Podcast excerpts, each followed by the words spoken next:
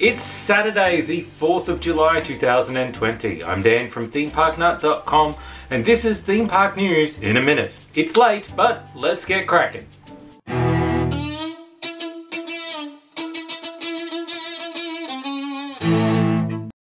Timer starts now. Tokyo Disney opened this week with one really noticeable difference.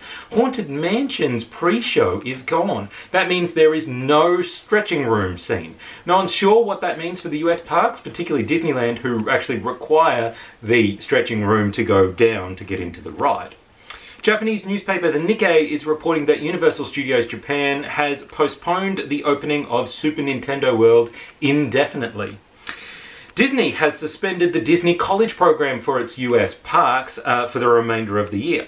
The Bourne Stuntacular debuted this week at Universal Studios Florida, and Universal shared media previews throughout the week. The Six Flags Great Adventure Park in New Jersey is delaying their coaster, the single rail coaster Jersey Devil, until 2021. Hershey Park opened their new coaster Candemonium with the park this week and gave media previews as well. Kings Island released a POV video of their upcoming giga coaster Orion this week.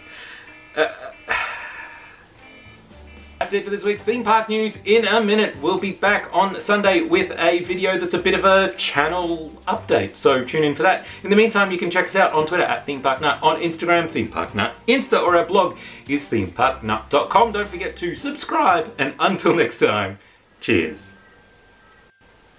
Subscribe. Don't forget to subscribe.